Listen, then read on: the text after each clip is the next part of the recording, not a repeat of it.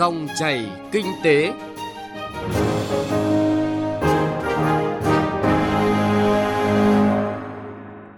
Biên tập viên Hà Nho xin chào quý vị và các bạn. Chương trình dòng chảy kinh tế hôm nay chúng tôi chuyển tới quý vị và các bạn những nội dung sau. Đầu tư hạ tầng hàng không, giải pháp phát triển bền vững, kết nối tiêu thụ sản phẩm OCOP cho thị trường miền núi.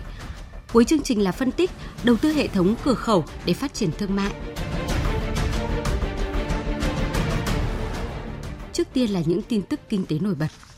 Theo Bộ Nông nghiệp và Phát triển Nông thôn, năm nay, mức tăng trưởng ngành nông nghiệp sẽ đạt khoảng 2,2%. Giải pháp quan trọng nhất của bộ này chính là điều chỉnh cơ cấu sản xuất thích ứng, linh hoạt với tình hình để thúc đẩy tăng trưởng các ngành hàng còn dư địa tăng trưởng tốt như tăng sản lượng rau, cây ăn quả, tăng sản lượng gia cầm, gia súc lớn, trứng gia cầm để đáp ứng thực phẩm thay thế thịt lợn, tăng sản lượng thủy sản nuôi trồng, đặc biệt là tôm nước lợ và cá tra. Nhờ tích cực triển khai các hoạt động mở rộng thị trường xuất khẩu, tổng kim ngạch xuất khẩu nông lâm thủy sản năm nay dự kiến đạt con số ấn tượng 41,3 tỷ đô la Mỹ. Theo số liệu từ Cục Thuế Hà Nội, 7 đơn vị nợ tiền sử dụng đất tiền phạt, tiền chậm nộp tiền sử dụng đất với số nợ lên tới hơn 1.000 tỷ đồng. Đứng đầu danh sách là công ty cổ phần Lũng Lô 5 nợ hơn 336,6 tỷ đồng. Trong danh sách công khai lần đầu có 220 đơn vị nợ hơn 75,7 tỷ đồng thuế phí, tiền thuê đất, tiền phạt và tiền chậm nộp. Doanh nghiệp nợ thuế phí, tiền phạt, tiền chậm nộp là công ty cổ phần thép Trang Hùng với số nợ hơn 3,4 tỷ đồng. Tiếp đến là công ty cổ phần Trung tâm Thương mại V Cộng Hòa Bình có số nợ hơn 3,2 tỷ đồng. Cục Hải quan Thành phố Hồ Chí Minh cho biết nhiều doanh nghiệp Việt liên tiếp nhập khẩu hàng hóa trá hình với việc khai báo nhập khẩu máy móc, thiết bị mới 100% nhưng thực tế lại là máy móc đã qua sử dụng. Đơn cử Chi cục Hải quan cửa khẩu cảng Sài Gòn khu vực 1 vừa ban hành quyết định khởi tố vụ án hình sự liên quan đến vụ nhập khẩu trái phép 8 container máy móc, thiết bị của công ty trách nhiệm hoạn hạn thương mại quốc tế Central Sky. Theo khai báo hàng nhập khẩu, gồm 16 mặt hàng là máy đo diện tích da, máy phun màu lên da, máy làm mềm da, tất cả khai báo là hàng mới 100% xuất xứ Đài Loan Trung Quốc. Trị giá lô hàng gần 2,5 tỷ đồng, nhưng kết quả kiểm tra thực tế phát hiện hàng không đúng với nội dung khai báo hải quan, trong đó có nhiều mặt hàng thuộc diện cấm nhập khẩu.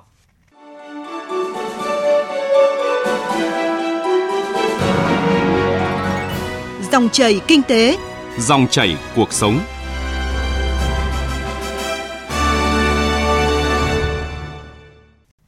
Quý vị và các bạn,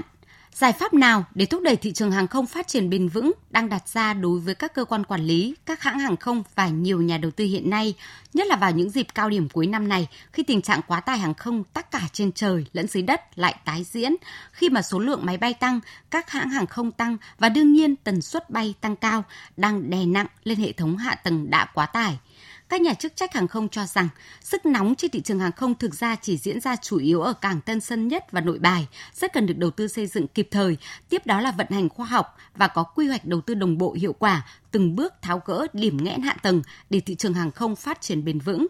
Chương trình dòng chảy kinh tế hôm nay, phóng viên Đài Tiếng nói Việt Nam chuyển tới quý vị và các bạn phân tích đầu tư hạ tầng hàng không, giải pháp phát triển bền vững. Một chuyên gia trong lĩnh vực hàng không, ông Nawa Taneja, cố vấn cấp cao trường kinh doanh Fisher thuộc Đại học Ohio của Hoa Kỳ, trong buổi trao đổi mới đây với báo chí về thị trường hàng không của Việt Nam, ông cho rằng ngành hàng không của Việt Nam đang có tốc độ tăng trưởng cao. Điều này sẽ tốt cho người dân và sự tăng trưởng kinh tế. Vấn đề đặt ra là cần xem xét tới vấn đề an ninh an toàn. Theo dữ liệu tăng trưởng và cạnh tranh toàn cầu thì có hai cách. Thứ nhất là cạnh tranh tích cực, hai là không theo mô típ truyền thống, cạnh tranh kiểu phá hủy. Sau hàng loạt phân tích, ông Nawa Taneza lấy ví dụ một số nước làm tốt như Trung Quốc, Thổ Nhĩ Kỳ, còn khái niệm cạnh tranh mang tính phá hủy, đột phá mới như Nam Phi, Ấn Độ. Từ đó, vị chuyên gia này cho rằng vấn đề nằm ở chỗ đều phụ thuộc vào yếu tố cạnh tranh và quyết định là hình thức cạnh tranh nào mới mang lại hiệu quả. Theo đó, cạnh tranh là gốc rễ để phát triển dịch vụ tốt hơn, giá vé rẻ hơn cho nền kinh tế,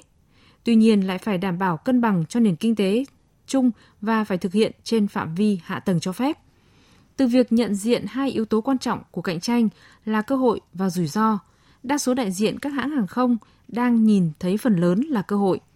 Tuy vậy, với hạ tầng hàng không đang quá tải như hiện nay thì rất cần đổi mới cơ chế để đầu tư xây dựng hạ tầng hàng không nhằm đáp ứng nhu cầu vận chuyển hành khách đang tăng trưởng mạnh mẽ hiện nay và đây cũng chính là giải pháp quan trọng để thị trường này phát triển bền vững trong giai đoạn tới. Ông Đinh Việt Thắng, Cục trưởng Cục Hàng không Việt Nam nêu quan điểm. Muốn phát triển bền vững là cái việc phải đảm bảo sự cạnh tranh lành mạnh và đảm bảo cái thị trường nó đáp ứng được cái yêu cầu cái nhu cầu của các hãng không thị trường không còn tiếp tục phát triển hai con số trong vòng 5 đến 10 năm nữa đảm bảo trong cái khuôn khổ của thị trường hiện nay năm 2019 này 78 triệu chúng ta có 212 tàu bay với tốc độ tăng trưởng hiện nay chúng tôi dự báo là 2025 26 là thị trường của chúng ta đã ở khoảng 150 đến 160 triệu hành khách, tăng trưởng độ tàu bay lên đến khoảng 400 tàu. Đại diện cho hãng hàng không quốc gia Việt Nam Vietnam Airlines, ông Dương Trí Thành, Tổng giám đốc Vietnam Airlines cho rằng về nhận định thị trường hàng không hiện nay nóng hay không còn tùy thuộc vào quan điểm của mỗi người. Tuy nhiên, thực trạng tăng trưởng cao chắc chắn đã và đang tạo ra khó khăn, đặc biệt áp lực về hạ tầng. Tốc độ tăng trưởng vận tải hàng không đang gây áp lực với hạ tầng, ảnh hưởng tới chất lượng và chi phí kinh tế. Do vậy, muốn thị trường phát triển bền vững thì đương nhiên hạ tầng hàng không cần đáp ứng kịp tốc độ phát triển. Những năm đầu của thập kỷ 90, tốc độ phát triển hàng không có thể lên đến 30 đến 40%, nhưng trên nền tảng xuất phát thấp. Còn hiện nay, với mức phát triển khoảng 20% một năm thì các nguồn lực bổ sung để đáp ứng là không đơn giản. Chỉ riêng về lĩnh vực đào tạo, để đào tạo người lái cũng phải mất từ 5 đến 6 năm một người, nhanh nhất cũng phải mất 3 năm. Các hãng hàng không sẽ phải thuê phi công ngoại làm gia tăng chi phí. Bày tỏ quan điểm về vấn đề này, chuyên gia kinh tế Nguyễn Đình Cung cho rằng tốc độ tăng trưởng nếu nói phát triển nóng là khi tiềm năng của mình chỉ khoảng 6%, mình kích lên 6,5 đến 6,7% thì vượt quá năng lực. Lúc đó là nóng. Còn tăng trưởng như hiện nay là tăng trưởng bình thường do cầu gia tăng trong nền kinh tế. Vấn đề chúng ta cần nhìn ra là trong quá trình tăng trưởng, điểm nghẽn của chúng ta là gì? Rõ ràng có những vấn đề đã xảy ra, nhưng vấn đề gì có thể để thị trường giải quyết, vấn đề gì để nhà nước giải quyết?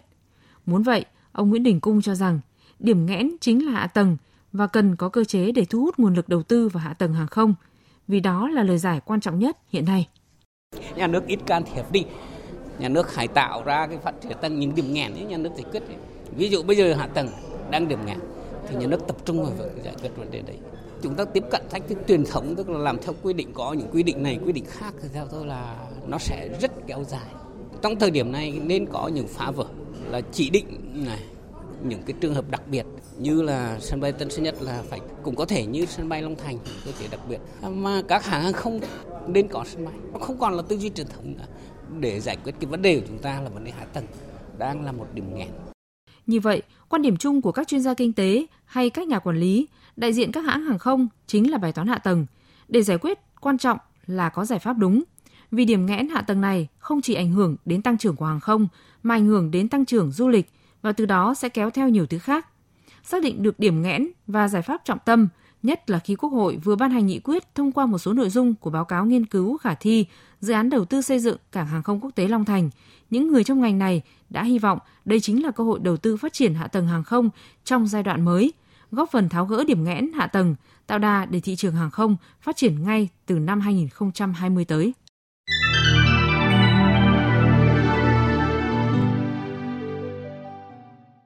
Thưa quý vị và các bạn, chương trình Mỗi xã một sản phẩm gọi tắt là OCOP đã góp phần giúp khu vực miền núi, vùng sâu vùng xa và hải đảo phát triển các nhóm sản phẩm hàng hóa đặc thù. Nhiều sản phẩm đã khẳng định được thương hiệu trên thị trường, tạo ấn tượng tốt với người tiêu dùng trong và ngoài nước, góp phần quan trọng trong việc thúc đẩy phát triển kinh tế ở những địa phương còn khó khăn. Tuy nhiên, để sản phẩm OCOP phát triển bền vững và đáp ứng yêu cầu thị trường, đòi hỏi các địa phương miền núi, vùng sâu, vùng xa và hải đảo cần có những hướng đi mới, phát huy hiệu quả hơn nữa tiềm lực thế mạnh sẵn có, ghi nhận của phóng viên Bá Toàn.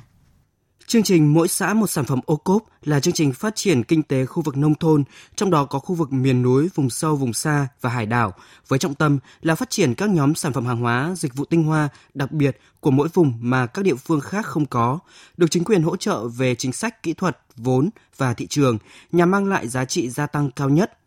Thời gian qua, chương trình ô cốp đã được thực hiện ở nhiều địa phương miền núi, vùng sâu, vùng xa, tạo ra hàng trăm sản phẩm, hàng hóa đa dạng, ngày càng khẳng định sự phát triển mạnh mẽ của chương trình như Quảng Ninh, Bắc Cạn, Sơn La, Cao Bằng, Hòa Bình, Quảng Nam, Lâm Đồng, Tây Ninh.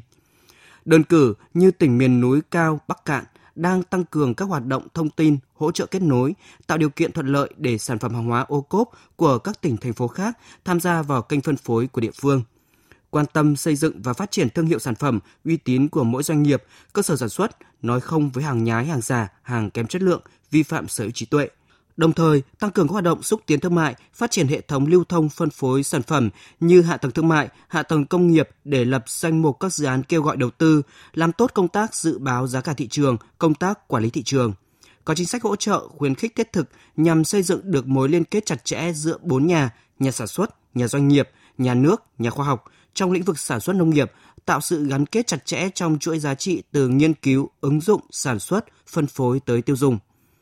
Ông Nông Ngọc Huấn, Phó Tránh Văn phòng Điều phối Nông thôn mới và Giảm nghèo tỉnh Bắc Cạn cho biết, Bắc Cạn coi đây là một chương trình kinh tế có tác dụng hỗ trợ đời sống người dân làm ăn hiệu quả hơn, nhất là khu vực miền núi, vùng sâu, vùng xa. Vì vậy, các đơn vị trong tỉnh đã triển khai bài bản cùng với nhiều cơ chế chính sách hỗ trợ để chương trình ô cốp ngày càng cung cấp nhiều hàng hóa chất lượng cao cho thị trường. Bắc Cạn thì triển khai chương trình ô cốp theo ba nguyên tắc là hành động địa phương hướng đến toàn cầu, tự lực, tự tin và sáng tạo. Và nguyên tắc thứ ba là phát triển nguồn nhân lực. Trên cơ sở ba nguyên tắc này, Bắc Cạn cũng đã tổ chức tuyên truyền thực hiện chương trình ô cốp theo chu trình. Bắc Cạn thì mong muốn được Bộ Nông nghiệp, Bộ Công Thương, rồi à, các tập đoàn, các doanh nghiệp các siêu thị làm sao mà trong thời gian tới tiếp tục kết nối giúp đỡ để làm sao các cái doanh nghiệp vừa và nhỏ, các cái hợp tác xã, các tổ chức kinh tế giới thiệu được cái sản phẩm đặc sản vùng miền của mình tới uh, thị trường trong cả nước. Hiện nay, hầu hết các hợp tác xã, doanh nghiệp, hộ sản xuất tham gia chương trình mỗi xã một sản phẩm ở các địa phương, nhất là miền núi, vùng sâu, vùng xa, đều có khả năng dư địa phát triển – Tuy nhiên, các sản phẩm này vẫn đang đối mặt với thách thức như quy mô sản xuất nhỏ lẻ, cạnh tranh gay gắt trong thị trường. Trong khi đó, hội nhập kinh tế quốc tế cũng tạo áp lực cho các sản phẩm nông sản nói chung, đặc sản vùng miền và các sản phẩm ô cốp của khu vực này. Do vậy, bắt buộc ở khu vực miền núi, vùng sâu, vùng xa phải có những doanh nghiệp lớn đầu tư hỗ trợ người dân sản xuất hàng hóa với quy mô lớn.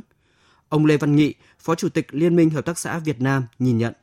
Nếu như mà chúng ta chỉ có làng xã thôi, quy mô nhỏ chỉ là cái đặc sản. Nhưng mà nếu mà có cái đơn hàng lớn mà vẫn là quy mô như thế không thể đáp ứng được. Cho nên là tôi đề nghị là phải có liên kết hợp tác với nhau để tạo ra một cái quy mô sản phẩm hàng hóa o cóp đủ lớn thì chúng ta mới có thể cạnh tranh được trên thị trường, mới tạo ra được cái cú đột phá. Mà nếu bây giờ nó gọi là hội nhập nữa, quy luật tất yếu khách quan của kinh tế thị trường đó là cái gì? Quy mô càng lớn thì càng có quyền quyết định cung cầu và giá cả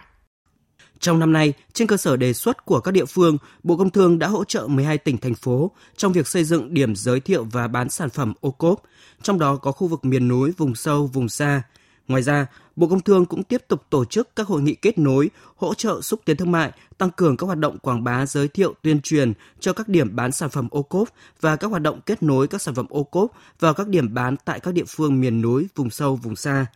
Thông qua các hoạt động kết nối, nhiều sản phẩm từ chương trình ô cốp có chất lượng cao không chỉ được tiêu thụ ở địa phương mà còn được tiêu thụ tại các chuỗi siêu thị kênh phân phối nước ngoài. Điều này tạo chuỗi liên kết bền vững, nâng cao giá trị cho sản phẩm.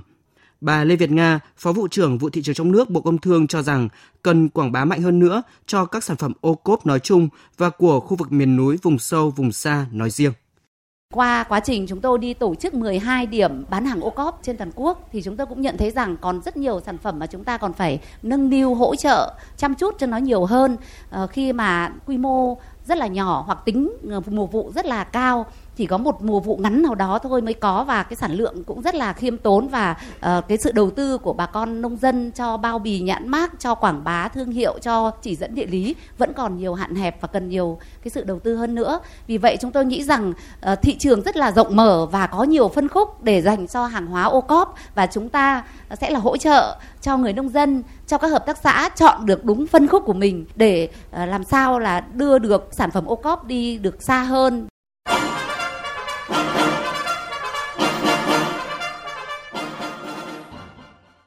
Quý vị và các bạn, là một tỉnh miền núi biên giới nhưng thuận lợi về giao thông, cửa khẩu và nhiều mặt hàng nông sản đặc thù. Lạng Sơn có điều kiện để phát triển kinh tế cũng như cầu nối tiêu thụ nông sản cho địa phương và khu vực. Phát huy thế mạnh thời gian qua, Lạng Sơn đã tổ chức nhiều cuộc xúc tiến thương mại qua hội trợ trong và ngoài tỉnh, đầu tư hệ thống cửa khẩu để đẩy mạnh kết nối cung cầu. Bài viết của phóng viên Đài Tiếng Nói Việt Nam sẽ nói rõ hơn về câu chuyện này. Tỉnh Lạng Sơn hiện có 12 cửa khẩu, hai tuyến hành lang kinh tế và có đường sắt liên vận quốc tế nên được đánh giá là cửa ngõ quan trọng trong giao lưu kinh tế giữa Việt Nam và Trung Quốc và các nước ASEAN nhằm đưa các mặt hàng nông đặc sản của tỉnh ra thị trường trong và ngoài nước. Cùng với đó là xúc tiến thương mại, xây dựng thương hiệu cho sản phẩm được quan tâm đẩy mạnh thông qua tổ chức thành công các hội nghị kết nối tiêu thụ nông sản các tỉnh biên giới như Ngày hội Na Chi Lăng và các thị trường Hải Phòng, Đà Nẵng. Bên cạnh đó, tỉnh còn đẩy mạnh liên kết tiêu thụ các đặc sản đặc trưng có tiếng như hồi, quýt không hạt, hồng giòn. Đồng thời, tiếp tục thực hiện triển khai hồ sơ đăng ký, xác lập quyền sở hữu trí tuệ, chỉ dẫn địa lý đối với các sản phẩm quế Tràng Định, khoai lang Lộc Bình, rau cao lộc, ba kích Đình Lập, măng bát độ hữu lũng, cau khô vạn linh chi lăng. Nhiều doanh nghiệp ở Hà Nội, Bắc Ninh, Bắc Giang, Sơn La cũng đến Lạng Sơn xây dựng tổ hợp trung tâm thương mại tại thành phố, khu chế xuất Đồng Đăng để kinh doanh các mặt hàng nông sản tiềm năng. Bên cạnh đó, ngành công thương tỉnh Lạng Sơn còn tổ chức hội trợ quốc tế thường niên Việt Trung, xúc tiến mời gọi đầu tư vào khu trung chuyển hàng hóa, nhất là tại khu vực cửa khẩu. Ông Nguyễn Quốc Hải, Phó Giám đốc Sở Công Thương tỉnh Lạng Sơn cho biết. Kế hoạch của chúng tôi là đến năm 2020 là cái kim ngạch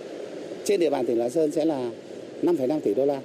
À, đến 2025 là sẽ phải nâng lên 10 tỷ. Thế thì cơ sở hạ tầng, hệ thống giao thông, nghiệp vụ quản lý rồi là sự phối hợp tạo điều kiện thông thoáng nó phải có những cái sự đổi mới để tạo các điều kiện thuận lợi cho doanh nghiệp đến với Lạng Sơn để tổ chức các hoạt động sản xuất kinh doanh, đầu tư cái khu trung chuyển hàng hóa không phải riêng của Việt Nam mà sẽ trung chuyển tất cả hàng hóa của ASEAN. Đây sẽ là một cái mô hình trong tương lai gần sẽ đáp ứng được rất tốt nhu cầu về bến bãi cũng như là hoạt động xuất nhập khẩu phục vụ cho doanh nghiệp tỉnh đã phối hợp tốt với Bộ Giao thông và Vận tải và nhà đầu tư để triển khai hoàn thành tuyến cao tốc Bắc Giang Lạng Sơn dài 64 km trong thời gian ngắn, giúp rút ngắn thời gian kết nối Lạng Sơn với Hà Nội xuống còn 2 giờ đồng hồ. Đây chính là điều kiện quan trọng để thu hút phát triển. Môi trường đầu tư của Lạng Sơn cũng không ngừng được cải thiện với đổi mới trong công tác đối thoại thường xuyên giữa lãnh đạo tỉnh với nhà đầu tư doanh nghiệp. Do vậy, bộ mặt thành phố Lạng Sơn, các địa phương có thay đổi lớn, nhất là cơ sở hạ tầng, cho thấy sự thay da đổi thịt của vùng biên ngày càng thu hút nhiều nhà đầu tư đến đầu tư sản xuất kinh doanh. Ông Đào Duy Khánh, Chủ tịch Hội đồng Quản trị, Công ty Cổ phần Thương mại Duy Khánh, tỉnh Sơn La cho biết. Chúng tôi cũng à, tìm hiểu và bắt tay với một số à, các cái doanh nghiệp lớn hơn ở trong nước và nước ngoài các ờ, công ty sẽ cùng với chúng tôi đầu tư các cái dây chuyền ờ, chế biến ờ, nông sản sâu hơn, kỹ thuật cao để đưa đến cho người nông dân để hướng dẫn người nông dân làm ra được sản phẩm ngày càng tốt hơn thì mới đáp ứng được cái nhu cầu những cái thị trường ngày càng khó tính ví dụ như Trung Quốc, ví dụ như Mỹ, châu Âu hoặc là châu Úc. Xác định kết nối cung cầu trong sản xuất và tiêu thụ theo chuỗi giá trị cho sản phẩm nông sản là cần thiết và cấp bách, không chỉ riêng với Lạng Sơn mà với tất cả các địa phương, cả ngành nông nghiệp chủ trương nhất quán của tỉnh trong thời gian tới sẽ tạo điều kiện thuận lợi, thông thoáng nhất để thu hút doanh nghiệp đến với Lạng Sơn, đầu tư sản xuất kinh doanh, xuất nhập khẩu nông sản thông qua các cửa khẩu. Ngoài ra, tỉnh đẩy mạnh các sản phẩm chủ lực qua việc khuyến khích các trang trại gia tăng quy mô sản xuất gắn với việc hình thành vùng sản xuất hàng hóa tập trung, ứng dụng khoa học công nghệ, chế biến sâu, đáp ứng nhu cầu thị trường, gắn với công tác xúc tiến thương mại, xây dựng thương hiệu. Ông Đinh Công Trường, Phó Chủ tịch Ủy ban nhân dân tỉnh Lạng Sơn cho biết thì à, tỉnh Lạng Sơn chúng tôi là một cái nơi để mà chúng tôi phối hợp tạo mọi cái thuận lợi à, cho hai hàng hóa nông sản của cả nước nói chung để xuất khẩu sang thị trường Trung Quốc một cách thuận lợi nhất. Thì hiện nay chúng tôi đã chỉ đạo lực lượng công an, hải quan, biên phòng kiểm dịch tổ chức phân luồng phân tuyến và giải quyết các cái thủ tục nhanh chóng nhất để cho những phương tiện được chở hàng hoa quả nông sản xuất nhập khẩu ngay trong ngày Hiện nay thì chúng tôi cũng đang ban hành nhiều cơ chế chính sách để ưu đãi ưu tiên cho các doanh nghiệp đầu tư vào lĩnh vực nông nghiệp, nông dân và nông thôn và hàng hóa của Lạng Sơn sẽ đảm bảo cung ứng cho địa bàn cũng như là có thể xuất khẩu ra nước ngoài. Tỉnh miền núi biên giới Lạng Sơn có nhiều sản phẩm nông nghiệp đặc sắc mang đậm chất địa phương, nhưng điều rất quan trọng là phải có khối lượng hàng hóa lớn đáp ứng nhu cầu thị trường. Và điều quan trọng hơn cả, cần có chính sách thu hút các nhà đầu tư đến để chế biến sâu, nâng cao giá trị, đưa các sản phẩm của địa phương đến với khách hàng, xuất khẩu sang nhiều nước trên thế giới và phục vụ nhu cầu thị trường trong nước. Đồng thời, đầu tư hệ thống cửa khẩu, xây dựng cơ chế liên kết các tỉnh biên giới, tạo ra tuyến hành lang kinh tế phát triển mạnh dọc tuyến biên giới để hàng hóa Việt Nam và các nước trong khu vực thông thương với nhau. Vâng thưa quý vị và các bạn, những phân tích về hệ thống cửa khẩu được đầu tư đã góp phần phát triển thương mại, nhất là nông sản tại Lạng Sơn vừa rồi, cũng đã kết thúc chương trình dòng chảy kinh tế hôm nay. Chương trình do biên tập viên Hà Nho và nhóm phóng viên kinh tế thực hiện. Cảm ơn quý vị và các bạn đã chú ý lắng nghe.